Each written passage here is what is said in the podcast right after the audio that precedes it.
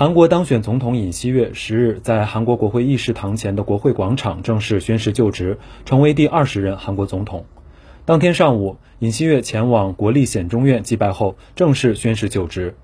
尹锡悦在就职演说中说：“当今世界面临新冠大流行、贸易格局巨变、供应链重组、气候变化、粮食能源危机等各种挑战，这些难题不能仅靠一个或几个国家的努力得到解决。”他说：“解决好韩国面临的过度两极分化等社会矛盾，关键在于实现快速的经济增长，这需要通过科技创新和国际合作来实现。”尹锡悦表示，朝鲜半岛无核化不仅能为朝鲜半岛带来可持续和平，也能为亚洲和世界的和平繁荣做出贡献。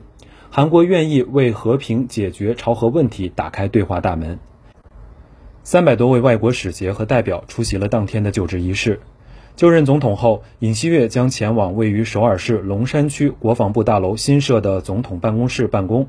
韩国历任总统的办公地点青瓦台十日起正式向公众开放。